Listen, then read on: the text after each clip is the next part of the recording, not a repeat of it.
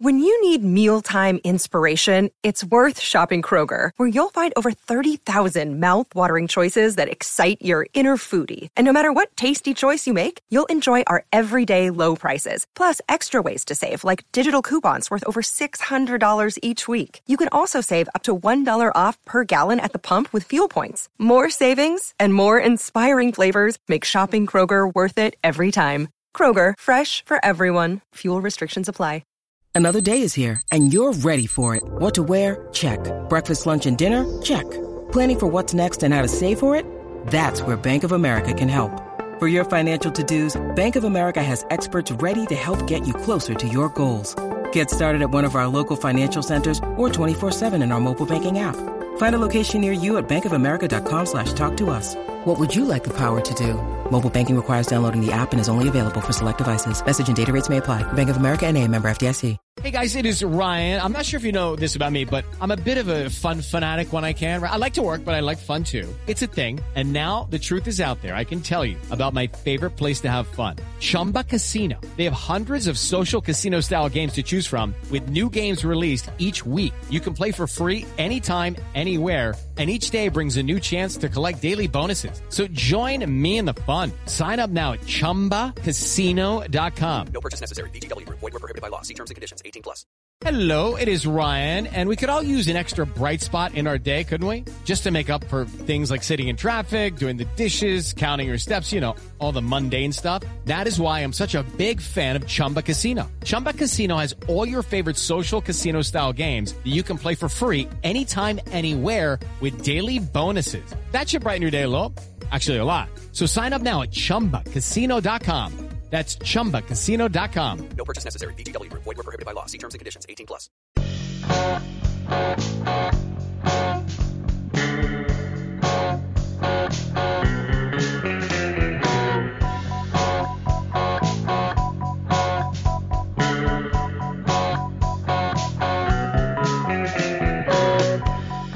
everybody, and welcome back to From Complex to Queens, Amazin' Avenue's Minor League Podcast. I am Steve Sypa. I'm joined this week by Lucas Vlahos and Ken Lavin and Thomas Henderson. How's everyone doing this week? I'm doing well. Pretty good. I have no rooting interest in the football games, so I don't have to care, which is nice. Yeah, I was gonna say it's it's it's a weird sports time right now. The, there's really, I mean, we have like the Rangers and or Islanders and or Devils, depending on where you're from and who you're rooting for. But I mean, other than that, there's really just not much happening. Hey, Yeah. the my my Seattle Kraken are exceeding expectations. My 76ers are playing like the best team in basketball and give You're, Jo- you're a Seattle fan? Yeah, I wanted to get into hockey and I didn't root for a want to root for a James Dolan team, so I said, oh. Fair. let me root for the expansion team. Also, That they have a sick ass logo. The fucking It is. Kraken. It's great. So, um, my sister is a Las Vegas Knights fan, and it brings our family so much shame. So much shame. uh, I will take my 10 seconds to say, uh, give Joel Embiid the MVP immediately, and if he doesn't get one this year, it's bullshit. End end discussion. All right. Um, so promote, extend, trade this week. I don't think this is the case, but are any of you guys Brazilian and or Portuguese? No. Not the last time I checked.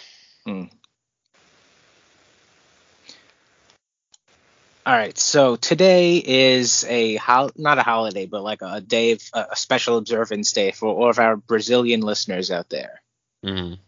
Uh, it is Dia da Saudade, which is translates the Day of Saudade, and Saudade is a Portuguese word. It doesn't have an exact translation, but it's something that a as millennials and b as Mets fans we can really understand. It hits hard, but it's basically like a romanticized, more intense version of like nostalgia. Okay. Mhm. So, what saudades are we going to promote, extend, or trade? You know, the things that we really would want to bring back, things that we, you know, kind of want to bring back, or things that just eh, whatever. So, first we have the Who Let the Mets Out era Mets, like the 1998 to 2001 Mets or so, with the black uniforms, Mike Piazza trade, the best infield ever, Bobby V, all those things. Next, we have the team, the time, the Mets era from like 2005 to 2009. You have David and Jose, Pedro and Johan, uh, the birth of SNY and Gary Keith and Ron, the end of Shea Stadium, beginning of Citi Field. And then last, we have the Panic City era from like 2014 to 2018 or so, where you have Harvey, Wheeler, Matz Syndergaard, DeGrom, all these guys are blossoming. And you have folk hero Big Sexy, folk hero Wilmer Flores, folk hero Cespedes, Terry's ass in the jackpot, all of these things. So, what are we promoting, extending, and trading? Because as awesome. awesome as all these things were, all, all those eras were awesome, they all did kind of end, you know, just short of the finish line. All of them have their own distinct kind of what ifs. So I think that they all kind of fit that category of Saudade. I feel like if you if we could get back the uh, I don't even remember what you called the era because I don't remember the marketing at all. But if you could get back that 2006 to 2010 team and Mm. like run the simulation, run it all again, I think they actually have a pretty decent chance of winning a title. Oh yeah, they should have won one. Right, like if they get like just. I know it's a meme for years that the Mets always complain about their injury luck, but objectively, that 2006 team got absolutely fucked in the playoffs uh, by injuries, and like And they would have. They should have won anyway. with the Yep, injury. they should have. Yeah. Uh, Also, kind of that would mean David game. Wright gets his ring.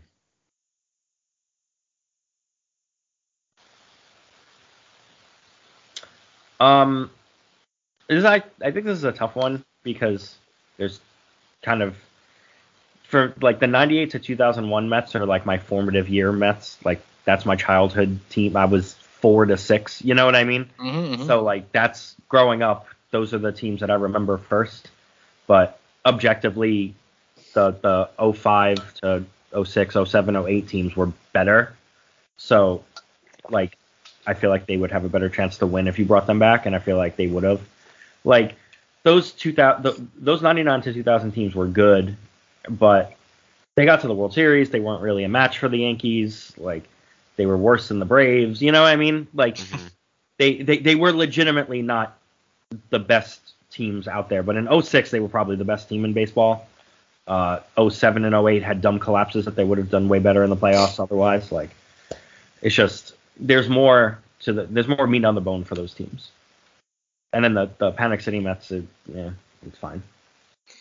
Yeah, I feel like individually that era of Mets, the Panic City Mets, like you have the biggest stars. I mean, Harvey was, I don't know if he was the best pitcher in baseball for like that year or two, but he was close. I mean, Syndergaard Beltran damn was, like, Beltran was right. a I'm, huge- who- well, I mean, I mean yeah. more more so in in the sense that like obviously you know David Wright was David Wright and Jose Reyes was Jose Reyes and Johan was probably the best pitcher in baseball that year. But didn't feel famous though. I get you. Right, like it just seeing like all these guys. I guess also it kind of is is a little different for us. From we're following them from literally draft day to this guy is the guy now, you know. But like that era, it feels like it had like the most individual bright stars, just one after another, after another, after another, just churning them out. But at the same time, I don't know. That kind of also felt like the team itself was the least impressive.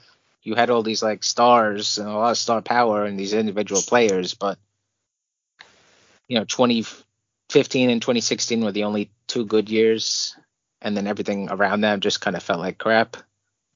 Yeah, Whereas, that's that, that's what I mean. Like the 2017 Mets sucked. like yeah, that was not fun. It immediately got not fun again. Right. At least the other eras, you know, in the late 90s and 2000s. I mean, that kind of same situation. Like it got really not fun really quick, but I don't know. It just felt again same thing like you were saying. Like those are, I think, the formative our formative years for the most part. You know, Lucas notwithstanding. Yeah, I mean, for me, my and, I was a little older than you guys would have been for like the early 2000s Mets, but my first real baseball, like I watched games before, but the first time I really got into baseball was the 2006 run. So Also, I think that SNY has a big influence on all this because you could literally watch every single game. Mhm. Whereas beforehand, like, you know, obviously on weekends you would have the games on, but the games are not always on television before, you know, beforehand. And were they not? I, I mean, I don't, I don't remember. I mean, you would have like the weekend games would be on like channel 11 or channel 5, whatever it was. They'd be all And- over the place. Right. Then there Like, would some games would be on Fox Sports, some games would be on ESPN. You know, it was a lot more difficult. And and honestly, I don't know if every single game was televised. You know, in order to, you, you would have to listen if you wanted to, you know, listen to every single game. But as a kid, like, eh, That's kind of crazy to think about, right? Because uh, in my mind, I can't imagine a a Met game not being broadcast on on TV. Like Yeah. that's or like on That's easily wild. accessible TV. Right? That's that's crazy. agree. That's honestly, it's why I like baseball the most out of any. I mean, there's a million reasons why, but one of the things mm-hmm. that I love about baseball is that like it doesn't matter, you know, except obviously the the winter, but it doesn't matter spring, summer, fall. Like you come home from work or, or whatever, and like you can always count on there's just a game on. You know, you could watch it with. Uh, the Mets play four times a week. Right. exactly. Like you can really watch the game and, and, and concentrate on it. You could just put it on in the background and do whatever you want, but there's always a game on. And before SNY, like you didn't really always have that.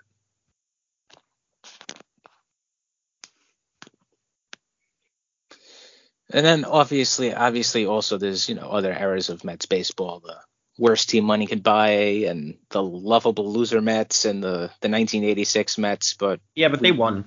Like Right. they, get them out of here. They, they that's not we don't. I don't want to bring them back. They won already. It's fine. Give someone else their flowers. I I mean, you I could also say they should have won more, and they, you know, Well, the '86 team should have. yeah, I mean, by their own admission, it seems pretty obvious. Anytime the team drags them back into the spotlight, they're like, "Guys, please, someone else win so we can stop doing this." Like Begging you. they they need another World Series winner for that alone, almost to literally make another commercial. Like running out of 1969 guys. hmm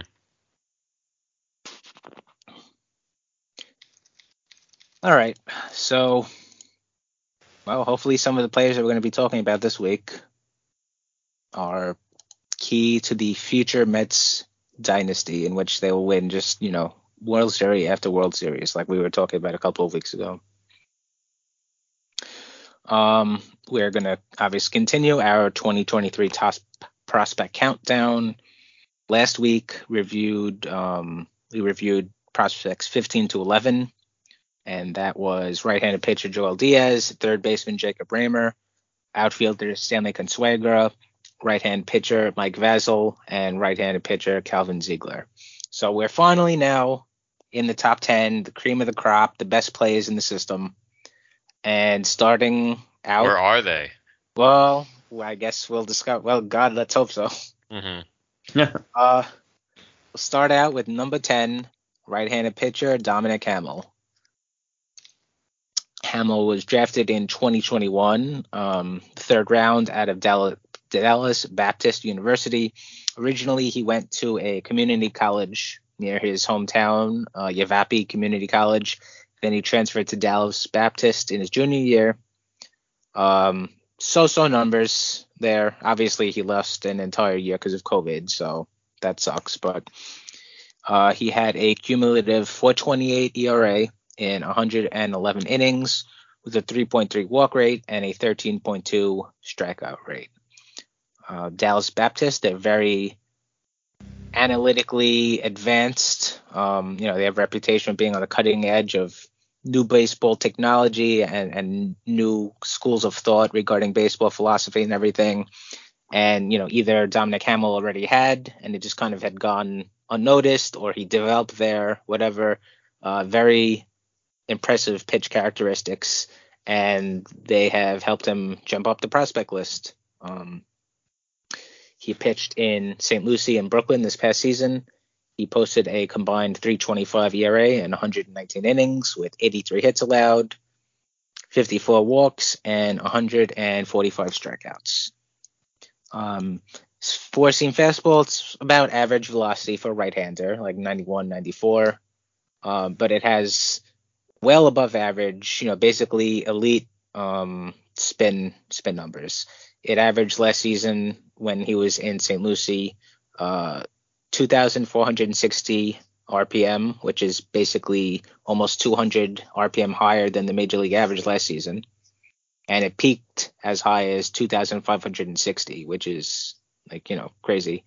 Obviously, we only have like broad stroke numbers, so we don't have like the more um, cutting edge things like spin efficiency or, or seam shifted wake, like those kinds of things. But based on on the fact that it has, you know, insane numbers up in the zone, I think it's safe to say that it's, you know, backspin and and the pitch is like rising life.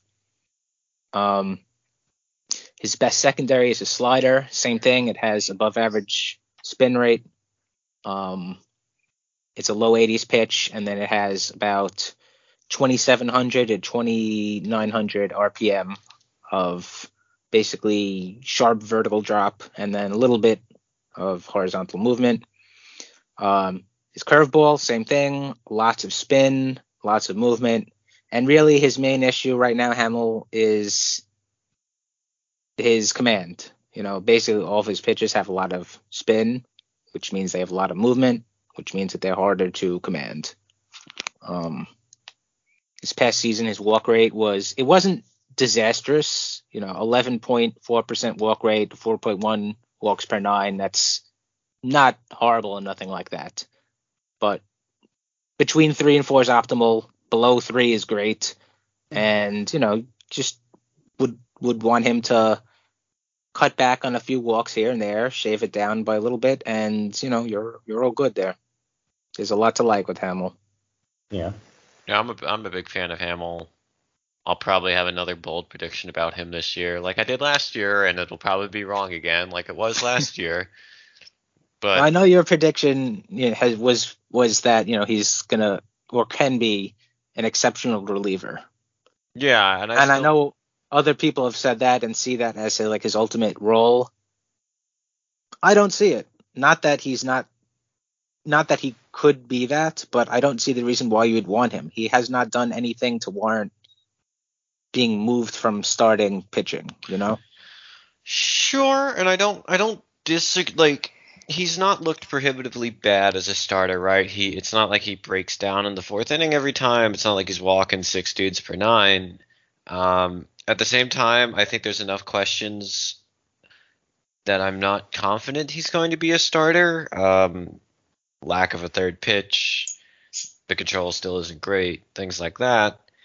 Um, and he's a little bit older, so that that was kind of my argument for why. Look, you can put him in the bullpen as like a multi-inning guy. Like you don't need to make him a one-inning middle reliever, but you can utilize him as a fireman, like a Seth Lugo type role. That's something that basically every team in baseball is doing. Um, his stuff will play up there, and he should move faster. And then you get to use his, uh, I mean, uses proverbial bullets more in the majors than uh, uh, languishing in the minors. Because, like I said, he's he's a little bit, he's not like old old, but he's on the older side for for a real prospect. Yeah, that's a good thing to mention that I bring up. Was be- basically he was a senior signing. You know, he Mhm.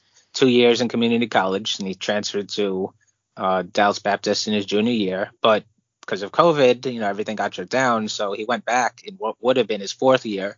But technically, NCAA eligibility, like basically just snapped and made 2020 go away. So technically, he was still a junior, even though it was his fourth year. But yeah, he was like 23, 24 this past season, which is getting a little long in the tooth for a Yeah, minor he's not player. 30, but Yeah.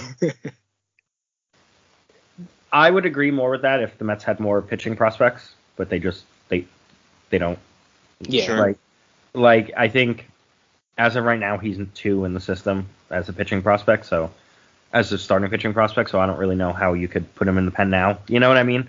If he was six or seven, then I was like, okay, sure, because you have other guys, but the Mets have an old rotation, and they keep having to spend money on it because there's no one around to get called up to replace these guys who go in free agency and stuff.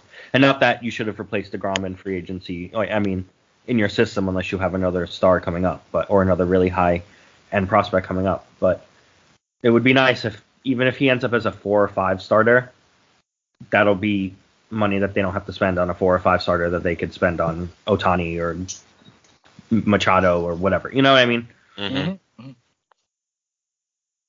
I mean, even if he throws a handful of innings and he's like not really that great and he's eh, that's still a pretty big win. Yeah, and like let's say you bring him up as a starter and it doesn't work, then you could just put him in the bullpen. Then it's Mhm. it's not like it, it's not like he has. It would take a little bit of a learning experience, I'm sure, and we saw it with like David Peterson this past season that he struggled with the transition, but also maybe Hamel won't struggle with the transition. You never know, but I would keep him as a starter for now until you get more guys in the system who leapfrog him, basically. Sure. Yeah, that's pretty much how I look at it. I mean, generally speaking, I think a lot of teams should make the decision sooner to specialize, but like you said, there's there's no real depth there to uh, to pull from. Yeah. So ideally, you'd like to be able to use, um, you know, say he gains a little on the fastball and can really lean into the the high spin stuff in short bursts and relief. Ideally, um, you'd want to play towards that, or you know, maybe chase that performance. Uh, if you have guys behind him who you know can backfill his role as a starter, but uh, the Mets are not in a position to do so. Yeah, it, they, they just aren't. So yep. Maybe in a year or three. All right. Um, now, next, coming in at number nine is shortstop Ronnie Mauricio. Here we go. His placement at nine caused a lot of uh, moaning and gnashing of teeth among the readers. Not all of them, but a, a vocal minority. Um, so before we get to that and why he's ranked nine, um, a little bit, you know, about Ronnie. He was he was signed as an international free agent in 2017. Basically, he was the Mets' main guy that year, and he is coming off of a season this year where he hit 259, 296, 37, uh, 472 in 123 games with the Binghamton Rumble Ponies. He hit 26 homers, he stole 20 bases, and he drew 24 walks to 125 strikeouts.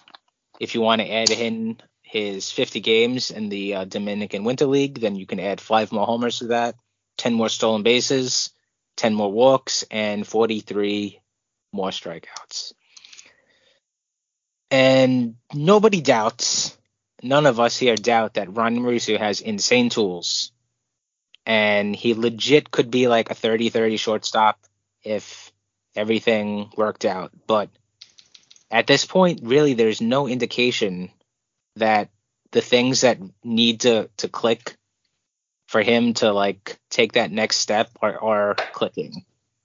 You know, he, his pitch recognition is poor. There's a lot of strikeouts. There's a lot of weak, you know, ground balls and weak uh, pop flies. You know, that's that's not great. It's not the end of the world in and of itself because he could then supplement that with like a decent amount of walks. But then he hasn't done that either, and it's just it's not good. We all want to see him succeed, obviously. We all want him to to turn into the next, you know, uh, uh, Troy Tulowitzki or Manny Machado, but just nothing in his performance this year, last year, has really given any of us the the confidence that he is moving in the right direction. And that is the biggest issue. And I think that's the, the source of the big disconnect in how people see Mauricio. The tools are there, absolutely, but the performance is not. The performance has not really gotten better, so you can't really say that he's been making much progress. And the one thing that he does need to like improve on is the hardest thing as a baseball player to improve on. So It's a thing that dudes don't really get that much better at, frankly. yeah, Like, dudes add Gets power. into like your your hardwire. yes. your, It's your like how your brain works almost. It's, Right. it's a vision thing. It's a it's a brain Bandai, thing. Like it's and and it's all like there, there's a uh, people people like, I, I was obviously getting into it in the comments a little bit about this because I feel very ardently that Ronnie Mauricio is not a really great prospect. I didn't even have him in the top ten, and I honestly stand by that. Um, people are, and people are like, well, how can you criticize his his plate discipline numbers or swing decisions? Like he doesn't strike out that much. It's like okay. First of all, he walks four percent of the time. He's still walking four percent of the time in the, uh, the Dominican Winter League. There's no improvement there, and he's getting away with with having bat, enough bat to ball to just make a bunch of weak contact with shit. This is not dissimilar to how do I phrase this? He Amed Rosario is a very very different prospect, but I think both he and Mauricio have this same sort of skill slash flaw where despite making generally poor swing decisions, their hand eye is good enough to get the bat on the ball uh, against minor league stuff and make a lot of weak contact. And uh, Amed was better at it than Mauricio is, which is why he didn't never struck out this much and had high, higher batting averages and has made it work in the majors. Mauricio just kind of swings at everything and relies purely on his his physical tools to put wood on ball and then have no real impact when doing so. It's like this is the most important skill, and he's made no progress in it for, since 2018. I, I don't know why we're still pretending that this is something that's going to magically get, get going to get better. if it does, great, but there's no projecting it anymore. Right. That's exactly. I mean, he's you can't he's bake in the um, you can't bake in it growing into your evaluation anymore. Essentially, right. That I think that's the perfect way of why you know this year we are a lot lower on him than last year or the year before, especially because at a certain No. point, you know, put up or shut up. And yes, he's young. no learning has occurred here. Yeah, Right, yeah. Like he's young, yes, okay. He's facing guys that are older than him, have more experience than him. All things that are valid, but there have been no visible signs of progress, which is not optimal. Okay, so I'm looking at Fangraphs right now. Mm-hmm. Last year, as a 21 year old, Ronnie Mauricio, like you said, hit 259, 296, 472, which is a 104 WRC plus. Amed Rosario, um, yes, Amed Rosario at 20 in 2016 in in Double A hit 341, 392, 381. So like while Amed was a very flawed prospect because of the, the lack of walks and the la- not he doesn't didn't have crazy power, you know, like that you look at that and you just have to respect what he did. Like like he he hit the shit out of the ball. you know what I mean? Like Mhm. it, the problems for him wasn't that he wasn't talented. It's that his flaws got exacerbated when you get promoted because you're facing better stuff and everything else. And he's not a bad major league player. He's not an exceptionally good one.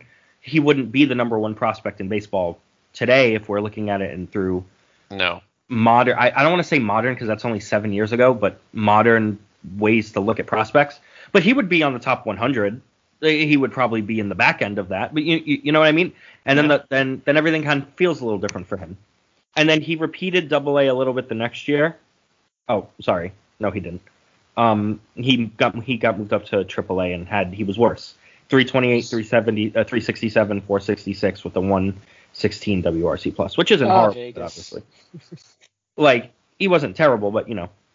And and the thing with Mauricio is just he doesn't even have the bat to ball skills either because he's hitting 250. Like I know batting average is an outdated stat, but when you're a prospect and you're hitting 250 in Double A, uh, what are you going to do in the majors? You, you better know? be hitting for more more game power than like it. It's. I'm not saying that you have to hit 300 to be a good major leaguer. That's not true. But even the guys who hit 250 in the majors were hitting three something in the minors because they were better than the minor league competition. And I just don't really know what you do with Mauricio either. That's the other weird part.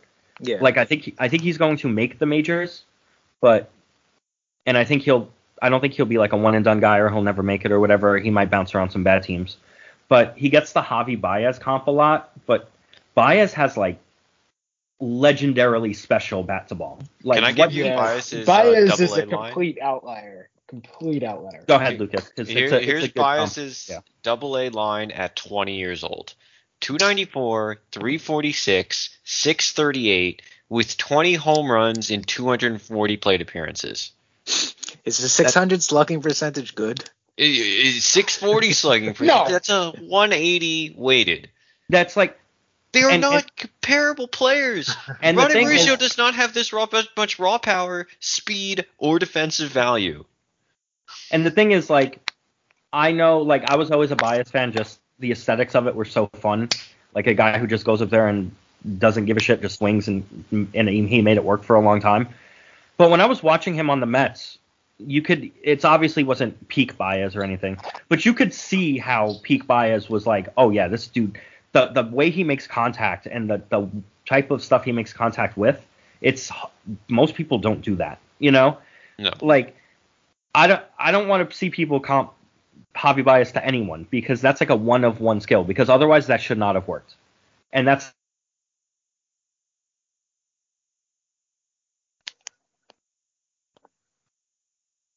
Do we lose Thomas mid sentence there? Oh damn.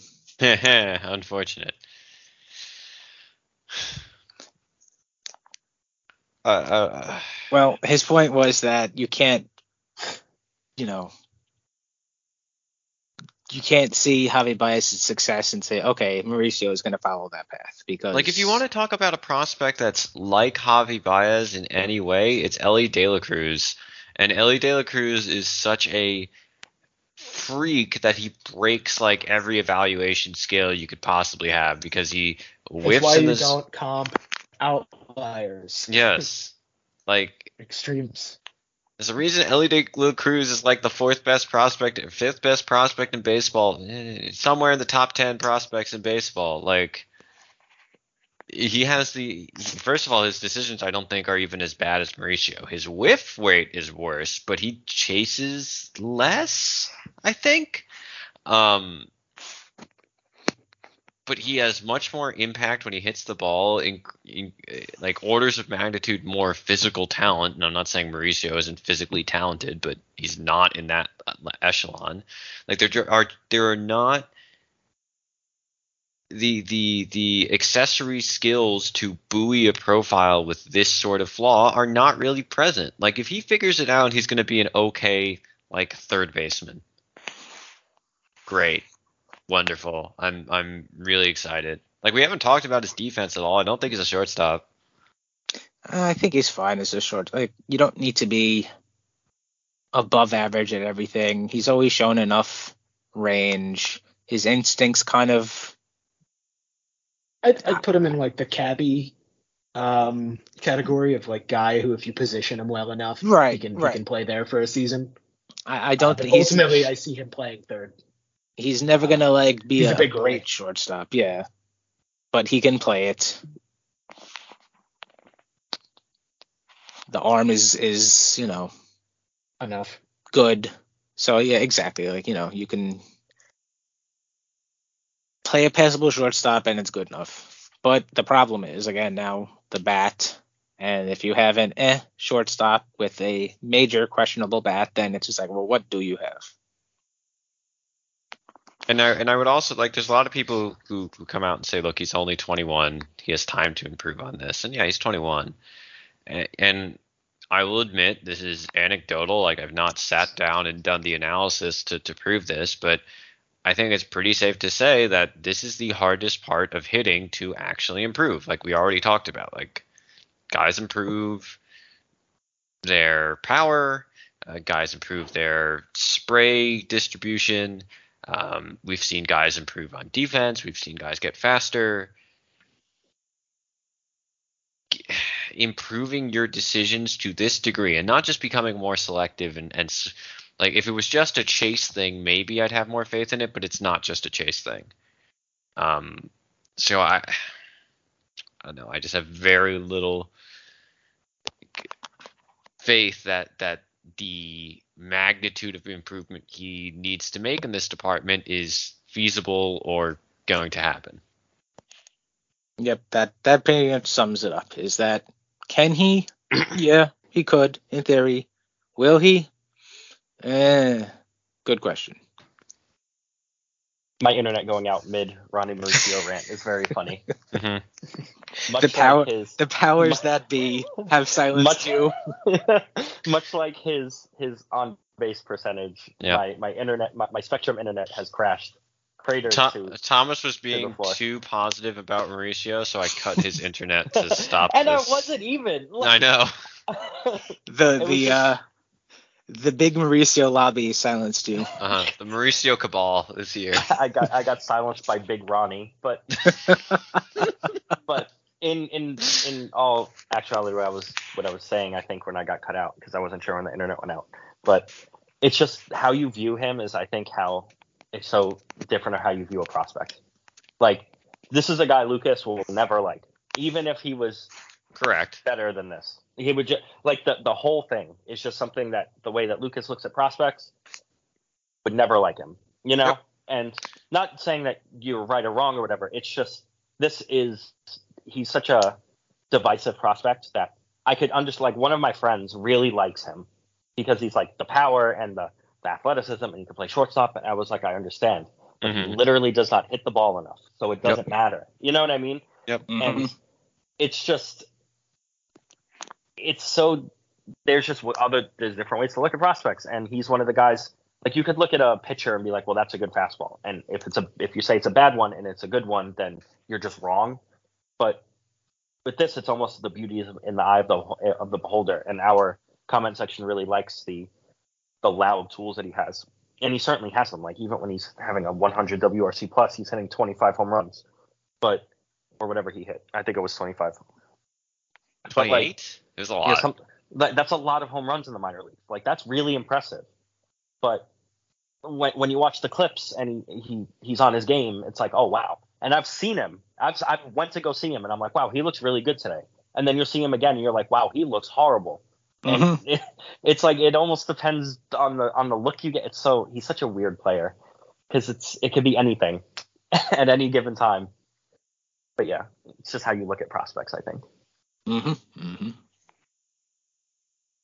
Like I will eternally underrate a guy like Amed Rosario or Ronnie Mauricio because I just hate this profile, and I'll also probably overrate Jacob Reimer, um, which you know uh, played out in the way we submitted our rankings. I think. Um, Yeah. But yeah, I, I'm I'm get back to me when his on base percentage starts with a three. How about that? Like that. That's just where I'm at with Mauricio at this point. Yeah, I wouldn't really care about the batting average if he walked. Yeah, I don't give a then- shit. Like because then I'd be like, oh, cool, he's a walk powered, athletic sort of shortstop who you move to third base or whatever, or out of the outfield because of Lindor. But if he if he walked, if you gave Ronnie Mauricio, I'm trying to come up with an example in the Mets system. Uh, God, I'm struggling. They don't really have a lot, system is not the best system to use. they don't have a lot of patient hitters really. Like Alvarez isn't patient. Baty is fine. Whatever. Let's say you gave him like Brett Baty's walk rate. I would love Yeah. this prospect then. Be like, oh shit, he's only gonna bat 230, but I don't really care because he's on his on base percentage is 350. He has a ton of power, and I can squint and put him at shortstop. That's like a global top 50 ish prospect. But he's seven points of walk rate away from that, and that's a big deal. Yeah. Well, we'll see. Obviously, we hope that uh, Mauricio takes those steps. I don't think we have much faith, but here's hoping. Okay, round two. Name something that's not boring. A laundry? Ooh, a book club. Computer solitaire, huh? Ah, sorry, we were looking for Chumba Casino. That's right. ChumbaCasino.com has over 100 casino style games. Join today and play for free for your chance to redeem some serious prizes. ChumbaCasino.com. No purchase necessary. Void where prohibited by law. 18 plus terms and conditions apply. See website for details. With Lucky Land slots, you can get lucky just about anywhere. Dearly beloved, we are gathered here today to. Has anyone seen the bride and groom? Sorry, sorry, we're here. We were getting lucky in the limo and we lost track of time. No, Lucky Land Casino, with cash prizes that add up quicker than a guest registry. In that case, I pronounce you lucky. Play for free at LuckyLandSlots.com. Daily bonuses are waiting. No purchase necessary. Void where prohibited by law. 18 plus. Terms and conditions apply. See website for details. All right, next up at number eight is third baseman Mark Vientos. And he feels like he's been around forever. Uh, he was drafted in 2017. He's worked his way up the system. And this past year, he hit 280, 358, 519 with 24 home runs in 101 games in Syracuse, uh, 44 walks, and 122 strikeouts. Started the season a bit slow, but got on a roll after um, about a month or so. And he ended the year basically in the, the top, he was actually uh, in the top 13th, to be specific, in the International League in OPS, adjusted to players who played at least, you know, 75 games in the league, basically, you know, majority of the season. Um, so yeah, it, it's it's hard to say if the book on Vientos is is closed because he literally, you know, he literally did turn just 23 like a month and a half ago so. But we have a few seasons of data now, and they all more or less say the same exact thing. He starts out slow, takes a couple weeks to adjust. Um, he's got light tower power, especially the opposite field, because he's he's a strong dude and he has a long swing. But that long swing that generates a lot of power could be taken advantage of by um, you know, above average velocity or good breaking stuff. And that has been the case in the past. Complicating things, of course, is the fact that, you know, as a third baseman, he is a negative defender. And if he was a better defensive player, okay, you know, you could say, well, you know, there's more breathing room, whatever, but he really does not provide any kind of positive defensive value. So all of his worth is tied to the bat. And, you know, the, the kind of player that he is with that kind of profile, there are questions as to whether or not it will translate at the major league level. In the minor league level, against double A pitching, against triple A pitching, he's destroyed them. And that's great. Major league pitching is is a whole different beast altogether. I don't know. You know, his numbers are eerily similar to Bryce Brentz, the former Red Sox prospect. He never panned out. Really. That's a name. Ah, Yeah. Jeez. At the same time, at the same time though, they also not what you wanna profile no, but they also profile very similar to Nolan Gorman, and you know he's hasn't been written off yet, and he still has a promising future ahead of him. So we can keep our fingers crossed. And unlike Ronnie Mauricio, we were just talking about, who has a lot of the same issues with strikeouts and walks, at least Vientos, A, he does take a walk, and B, he does have a track record of success. So I don't know. I mean, Vientos' problem is not as much approach, just whiff rate in zone. Right? He makes Yeah. we, you can really divide like you can subdivide this this concept further and further, but at least in my mind there's two big deci- big groups, right? You make decisions and then you have contact questions. Ron Mauricio is good at contact and terrible at decisions.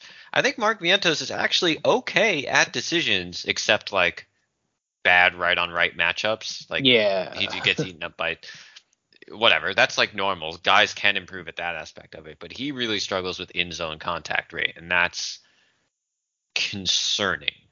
Um, that's not something I would expect him to improve a ton. Um, I think there's certainly more utility. uh, Like I like. The, is it weird that I'm higher on him after this past season than I was going into 2022? Because I feel like most people are the opposite after last season. Um, I mean, you could look at it two ways. You could say after the past season, You can say, okay, here's all of the flaws that I've seen in him at AAA, and that's not going to play at the major league level. Or you could say, look, another year where he succeeded, not only succeeded, but dominated at the highest levels Yeah. of the minor leagues. So I don't know. I guess it depends on if you're pessimistic or optimistic. And I think like look, there are a lot of underlying problems with his AAA numbers, right? His ground ball rate is was very high. Like I said, the contact rates were bad. The exit velocity numbers are good, but not outstanding. Um, He has big splits too. Yep, yeah, you're probably looking at like a right right platoon bat, and that's not something super exciting, but it's also a little bit more than I thought he was. Like I wasn't even convinced he would be that, and now I kind of do think he'd function just fine as a righty platoon bat. Maybe not immediately, like you got to give him a little adjustment period, but I don't, I don't, I wouldn't hate having Mark Vientos on the bench. I think that he's going to end up there by the end of the year in some capacity. Yeah, I mean, if Ruf looks just as cooked in spring training, I think there's a chance you carry him out of uh, carry him north. I mean, isn't that what Pham's going to do? Yeah, theoretically, I guess. Um, I mean, Pham's And also Pham hit. He hit lefties pretty well last year. He had pretty Mhm. severe splits. But he, Yeah, I mean- like you said, there's a non-zero chance Fam was going to have to play outfield for. Marte had surgery. I don't Mhm. know when. I don't remember, but it was least enough to. They don't know how he's going to start camp, so I don't know what the hell they're gonna do with the met with the bench, right? Like, are you gonna take Yeah, yeah, we have, Baty? uh, Are you gonna take Vientos? Are you gonna take Alvarez? Like, I don't, I don't know what the hell. Are you gonna just keep Ruf and roll with it and hope? Like, and and see if Ruf it's actually bad or if it Mhm. was just a bad luck thing. And you could do a. There's a lot of breathing room. Mm-hmm.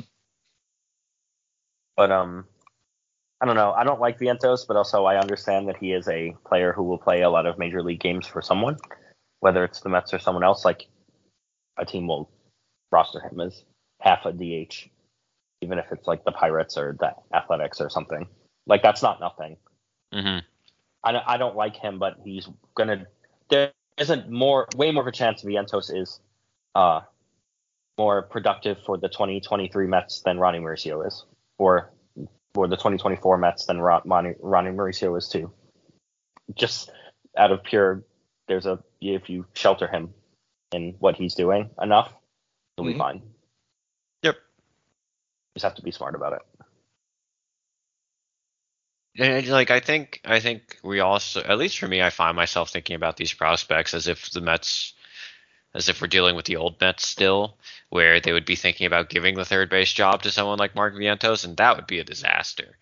But No, yeah. with a competently run organization, it's a nice piece it's piece to have around, right? Like again, you're not gonna if if Pete Alonso pulls a hammy and has to miss two to three weeks, you can live with Mark Vientos being on the major league roster. Like it's not Pete Alonso, but it'll be fine, probably. It's not. It's not. uh Whoever the hell they would normally have out there either. Uh, they've had a lot of journeyman first baseman hanging out at uh It's not James Loney. uh who was the dude that I know I was clamoring for them to call up and then they traded to the Padres. This was in like the teens somewhere. Dykstra or something like that. Oh. Cutter Dykstra. What? Cutter Dykstra.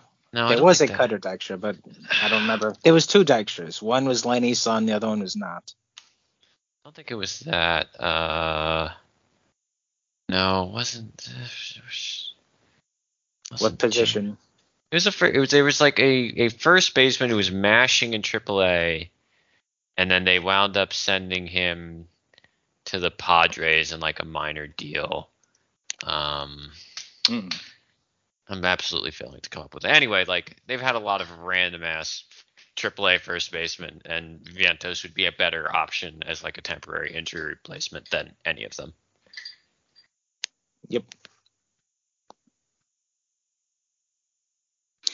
All right. Next up, coming in at number seven is outfielder Alexander Ramirez. He was signed by the Mets at the uh, the start of the 2019 to 2020 international signing period. He was their main the main guy that year. COVID obviously happened and it complicated things. Um, so when the 2021 season started, the Mets basically they said screw it. And they threw Alex Ramirez into the deep end and skipped him over the DSL completely. They, uh, you know, I, I'm assuming that he looked good in extended spring training for them to do this, but they basically threw him uh, and, and rostered him at St. Lucie without having any organized baseball experience whatsoever. And he basically held his own, um, which is great. He hit 258, 326, 384, uh, five home runs, five, 15 stolen bases, and 23 walks to 104 strikeouts. And then this past season, he started the year at St. Lucie and he played his way up to Brooklyn. He had a pretty similar season, um, a little bit better, which is good. You want to see that. He hit 281, 346, 436 with 11 homers, 21 stolen bases, and 44 walks to 122 strikeouts. And Ramirez is super toolsy. He has a hit tool that projects hopefully to be average. Um, power projects to be average. Speed is above average, borderline plus.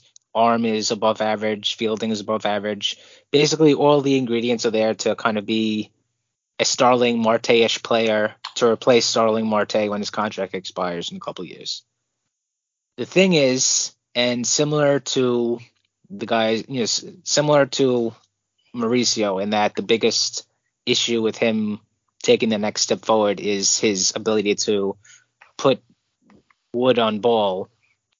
Ramirez has a kind of funky swing, and when I said that his hit tool projects to be averageish, maybe that's kind of being a little generous. But he's also very young at this point, so we don't know if the weird swing that he has is going to be something that he just does and he's able to do it because you know he has the bat speed and the strength and all that. Or once he's now starts seeing you know better curveballs and sliders and changeups and everything in in double A presumably next year if that's you know they're going to eat him alive. It's a weird swing. It's hard to explain. You just have to like see a video of it it's like Kevin Parada level weird Kevin Parada obviously made it work in college and you know Alexander Ramirez has made it work at the minor, lower levels of the minors so far. Next year is going to be the test. Uh, yeah. I mean,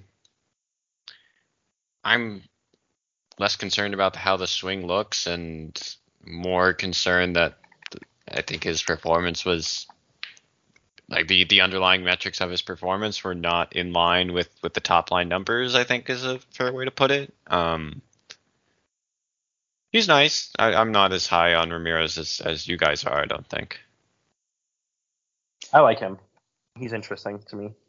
But yeah, like it's not like he's a perfect prospect, and it's not like the underlying stuff isn't concerning. I just think there's room to be excited for him about him. I mean, and also understand that those numbers got to get better. But also, he's young. And like if you guys with weird swings make it work. Um, I mean, this really fits into what Thomas said about Mauricio. Like, this is not a guy I'm going to like as much, right? I don't think the uh, decisions are great, and uh, I mean, maybe this is actually a swing thing. Like, don't know that his launch angles are ever going to be particularly optimized, but we'll see. Um, he's a dude who I think you could really try to capitalize on on his value now. Uh, By trading him? Yeah. Yeah. Yeah. Um, I don't know for what exactly. The team's pretty good at the major league level, but I think we're past that for the off season. yeah. Uh, just unless something crazy happens, like these are the teams that we'll be rolling with most of the time, most of the way. In in regards to other teams, I mean, like I don't think anyone's trying to make sweeping major league changes to their roster now. There's just no, No. one, unless No. someone's you're, you're not even with salary cap stuff because it's all that stuff's over. Not salary cap, lu- luxury tax contract stuff. Like all that, Mhm. all those decisions are made. So Mhm.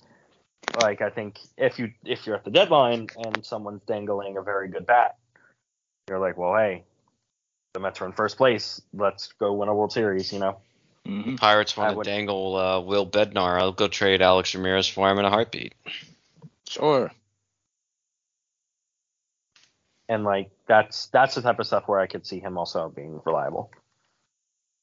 Or not not not reliable. Um, Valuable. valuable. Yes, there we go. Thank you. I I I, I knew it was an valuable word. Sorry, not Will Bednar. David Bednar. David, yes. Yes, Will yes. Bednar is the mediocre Giants prospect. And But yes, Al- um, Allan Dykstra is he the first base guy you were Yes, talking that's about? it. Mhm. Allan Dykstra. Thank you. I've been trying to pull up Syracuse rosters this whole time. because they weren't in Syracuse. I didn't. Yeah, They were in um, Vegas. Vegas, That's yeah. why. God damn, Allan Dykstra's 35 years old now. Jesus. We are Allan Dykstra posting. I wonder where he's up. If, if if you're listening, Allan Dykstra, you had fans at Amazin' Avenue. Oh, I guess he went to Tampa, not the Padres. But yeah, he like murdered. uh This was during like the peak Ike versus uh Duda debates, and I'm like Allan Dykstra, and he never Con- really got. Consider a third option. yes. Put him in center. Um. Well, he did kill. Like he had a once. His 2012 to 2014, we're really off track now. He had a 141 weighted in Double A, then a 164 again in Double A, and then a 145 in Triple A. Like, dude was mashing in the minors. Um, but whatever. oh, I thought he was a Padre because he came from the Padres Yeah, yeah, yeah. originally. All right, I'm not insane. Okay. There's a connection. All right. Um. Now, last guy we're going to discuss this week, coming in at number six, is right-handed pitcher Blade Tidwell, and the Mets drafted him this past season with their second-round pick.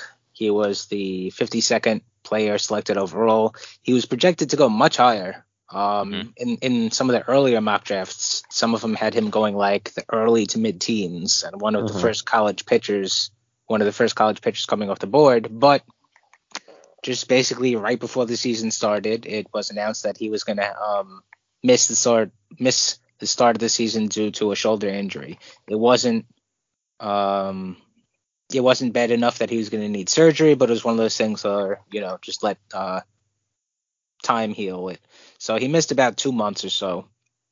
And then when he was able to finally get back on the field for Tennessee, he was treated with kid gloves, you know, basically throwing an inning or so an outing. But by the the end of the season, like Mayish or whatever, he was throwing multiple innings. He still never really threw that many innings. The most he threw in a single game was like seven. Most of them like three inning, four inning kind of deals. Um, but you know, in, in the limited innings that he did throw, he looked good. So the Mets selected him. And then in the limited innings that he's thrown with the Mets so far, he's looked good. Uh, he has 19 innings total between the FCL Mets and St. Lucie in the regular season, and then St. Lucie doing the championship run. He has thrown 19 innings in total. He's given up two runs on nine hits, nine walks, and 24 strikeouts. Um, stuff wise, I mean, you can't argue with the stuff. Um, fastball sits in like the mid 90s. It tops out 98 or so. Um, the the, the fast, uh, excuse me, the four seamer it has you know above average spin rates and ride. The two seamer it has arm side life and sink. Um, good fastball. Secondary pitch, the best one that he throws is a slider. Very sharp vertical drop, little bit of horizontal slice, and it gets tons of strikeouts. Curveball, you know, it, it has similar movement, but it doesn't have that razor sharp movement like the slider does. It's a, it's a little bit bigger, um, but it also gets swings and misses. The changeup, pretty solid pitch um, by itself, and really the only issue is that not that he struggles to throw it, but he telegraphs it, and in theory, anyway, that's a fairly It's easy fixable. fix. Yeah. Yep. So, like the biggest thing, I guess, with Blade Tidwell, if you want to look at the negatives here, is that you know similar to what we were talking about Dominic Hamel, there are some concerns about his command because the pitches move a lot, so you know they're harder to command. Um, his control is good. Like he could throw the ball in the zone, and you know a lot of times, you know he won't hit his spot, but it'll still be in the zone. And you know sometimes that's good because okay, cool, you can sneak a, a strike, but a lot of times it's not good because you just threw a big fat pitch and it's in the strike zone, and that's Yeah. gonna that's gonna get hit. Um, so you know just he needs to command the pitches better. And also, we can't overlook this is the fact that he's coming off of his uh, a shoulder sur- uh, soldier injury, and yeah, so far it looks like he's recovered fine. You know, we haven't heard about any soreness. The the performance was obviously great, but you know, shoulder injuries are shoulder injuries, and he's a pitcher, so it's not something that we can just you know completely ignore, even though he really hasn't shown any kind of um, lingering issues with it. Yeah, I really like this pick because I think he's a first round talent easily that fell because of injuries. And Mhm. if you're the Mets, you take that swing because you got your two first round talents in the first round that we'll talk about next week, and you're still able to add basically a third one. No, obviously, it has some red flags in terms of medicals, but they're all pitchers, man. They all have red Yeah. flags because of their medicals, even the ones who are healthy. You know, it's just not a natural bodily function. So I'm not too concerned about. Not not that I'm not too concerned about it, but it's more like I it wouldn't have detracted me to, from drafting him either. If he's there in the second, it's easy money for me. I think if he's if he's healthy, here here's the question, right? How if he's healthy, how high does he go in the first round? Which is weird, hard to say because there was so much weird stuff in the draft this year. Like, And also, we don't know how good he would have been. Like, if Yep. he Yeah. if, if if he pitched and was amazing, then we're looking at top 10, 15. I mean, I like I like him more than Cade Horton. I like him more than Gabriel Hughes. I think maybe that's a hot take. Like I, I, I, could think ver- that I think that Tidwell is definitely a guy that has been and maybe will continue to be overlooked by you know like just on people on a national level until all of a sudden you know he's ending the season with like a, a 2.3 ERA in you know Mhm. 100 innings with 13 Ks per nine and and four walks per nine or something like you know what I mean? Yeah, and all like- of a sudden like people are like oh shit like wow this guy's good You also have to give him time to, at least in my mind, I need more time between the present and the shoulder injury for me to be confident that he will stay healthy, and that's a big component to ranking him higher, right? Like, I, like the further he gets away from that recovery, the more like I'm never gonna fully trust the shoulder, but I'll be like, okay, it seems like it's holding up. This is going well. The stuff isn't backing up.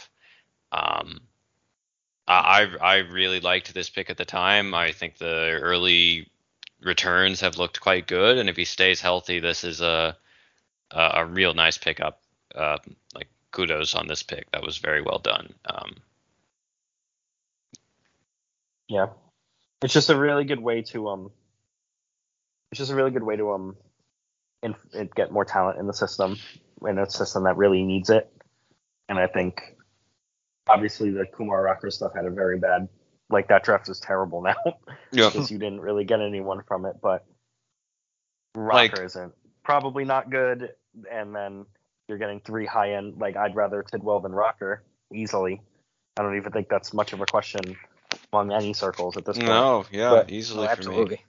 Now there is a But- question there of how much is that the Rangers fucking him up because they don't know what they're doing. course. But yeah, I, I, I, I definitely blame them. I'm not saying it's Rocker's fault. I think it's the Rangers not knowing what they're doing yeah, because that's pretty much a very common thread among their prospects. But they kind of save that. I think that helps not save it, but when you walk, they walked away with last draft with three first round talents, and Mhm.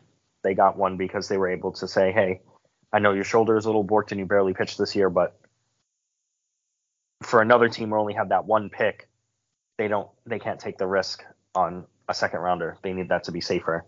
But Mhm. when you take Parada, who fell to you, and we'll talk about that next week, but who fell to you and is a really good prospect and one that nobody expected you to get, and then Jett Williams, who I felt like everyone expected the Mets to get, but Mhm. is a guy that everyone really like. A lot of people, high school level evaluators, really like, and I've grown to really understand it and get it. But then you could do that. You could you could uh, draft a guy like this because you have risk baked in.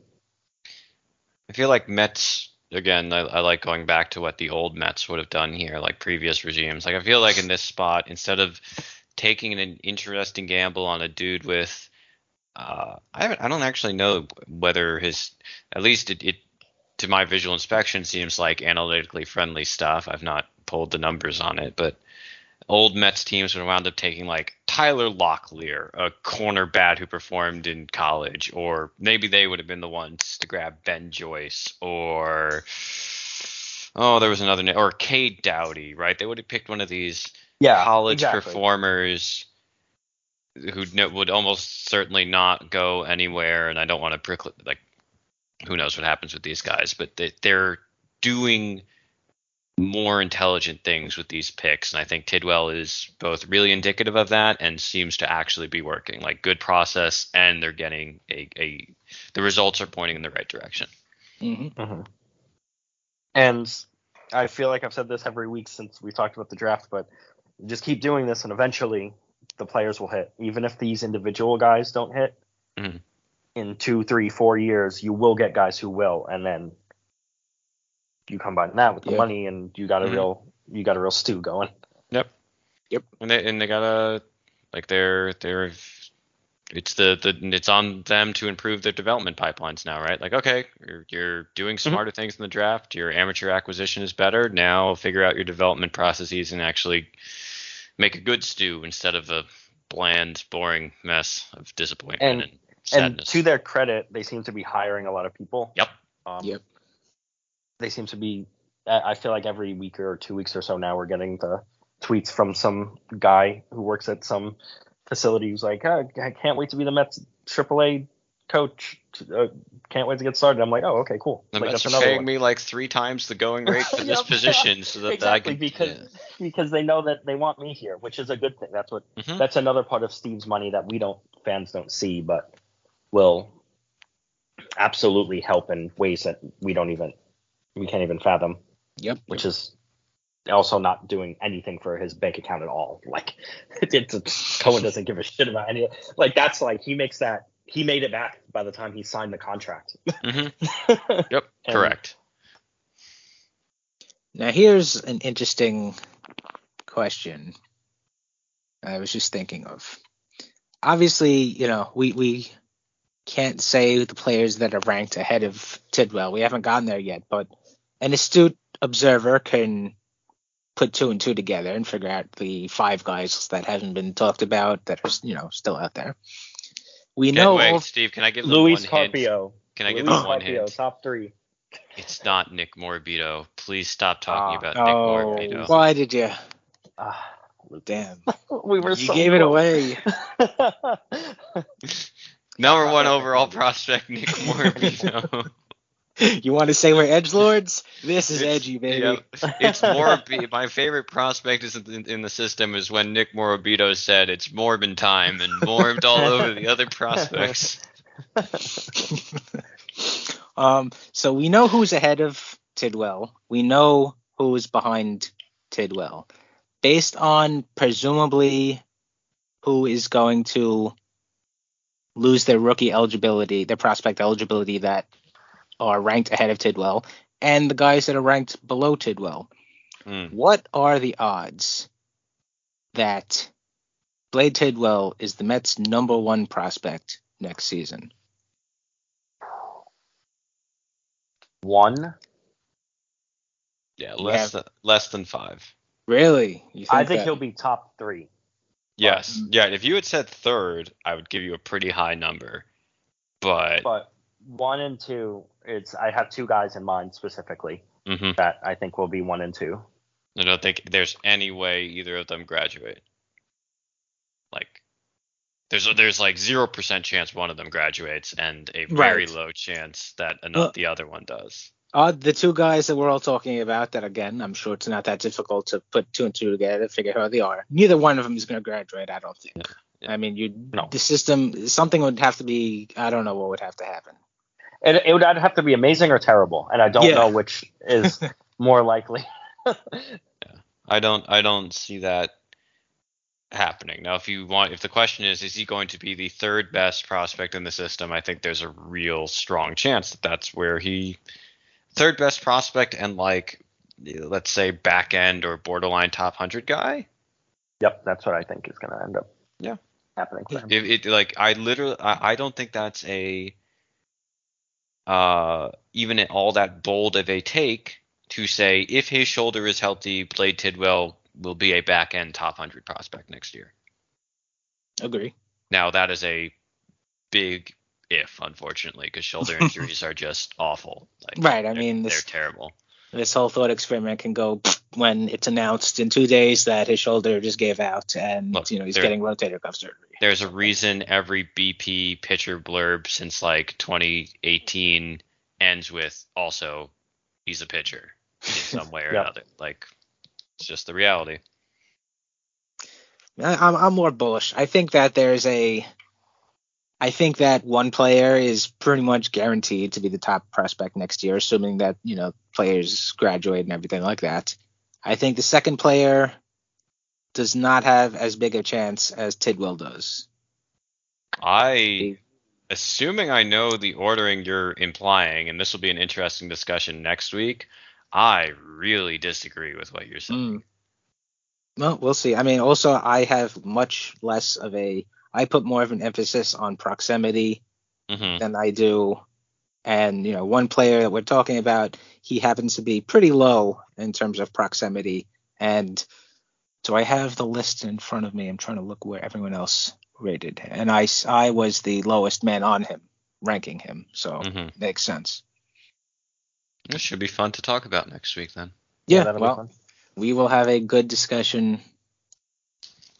Definitely will have. And I good don't have to think about Ronnie Mauricio again until next year when we do this all over again. Well, if anyone has any questions, comments, whatever, you could send us an email at our email address for now uh, from complex to queens at gmail.com. You can follow us on Twitter and shoot us questions there. I am at Steve Sypa. Lucas is at Elvlajos343. Ken is at Ken1191. And Thomas is at Sad Season SZN. Subscribe to the podcast wherever you get your podcasts from rate and review it. And of course, we thank you for listening. And we will be back next week. So until then, love the Mets, love the Mets.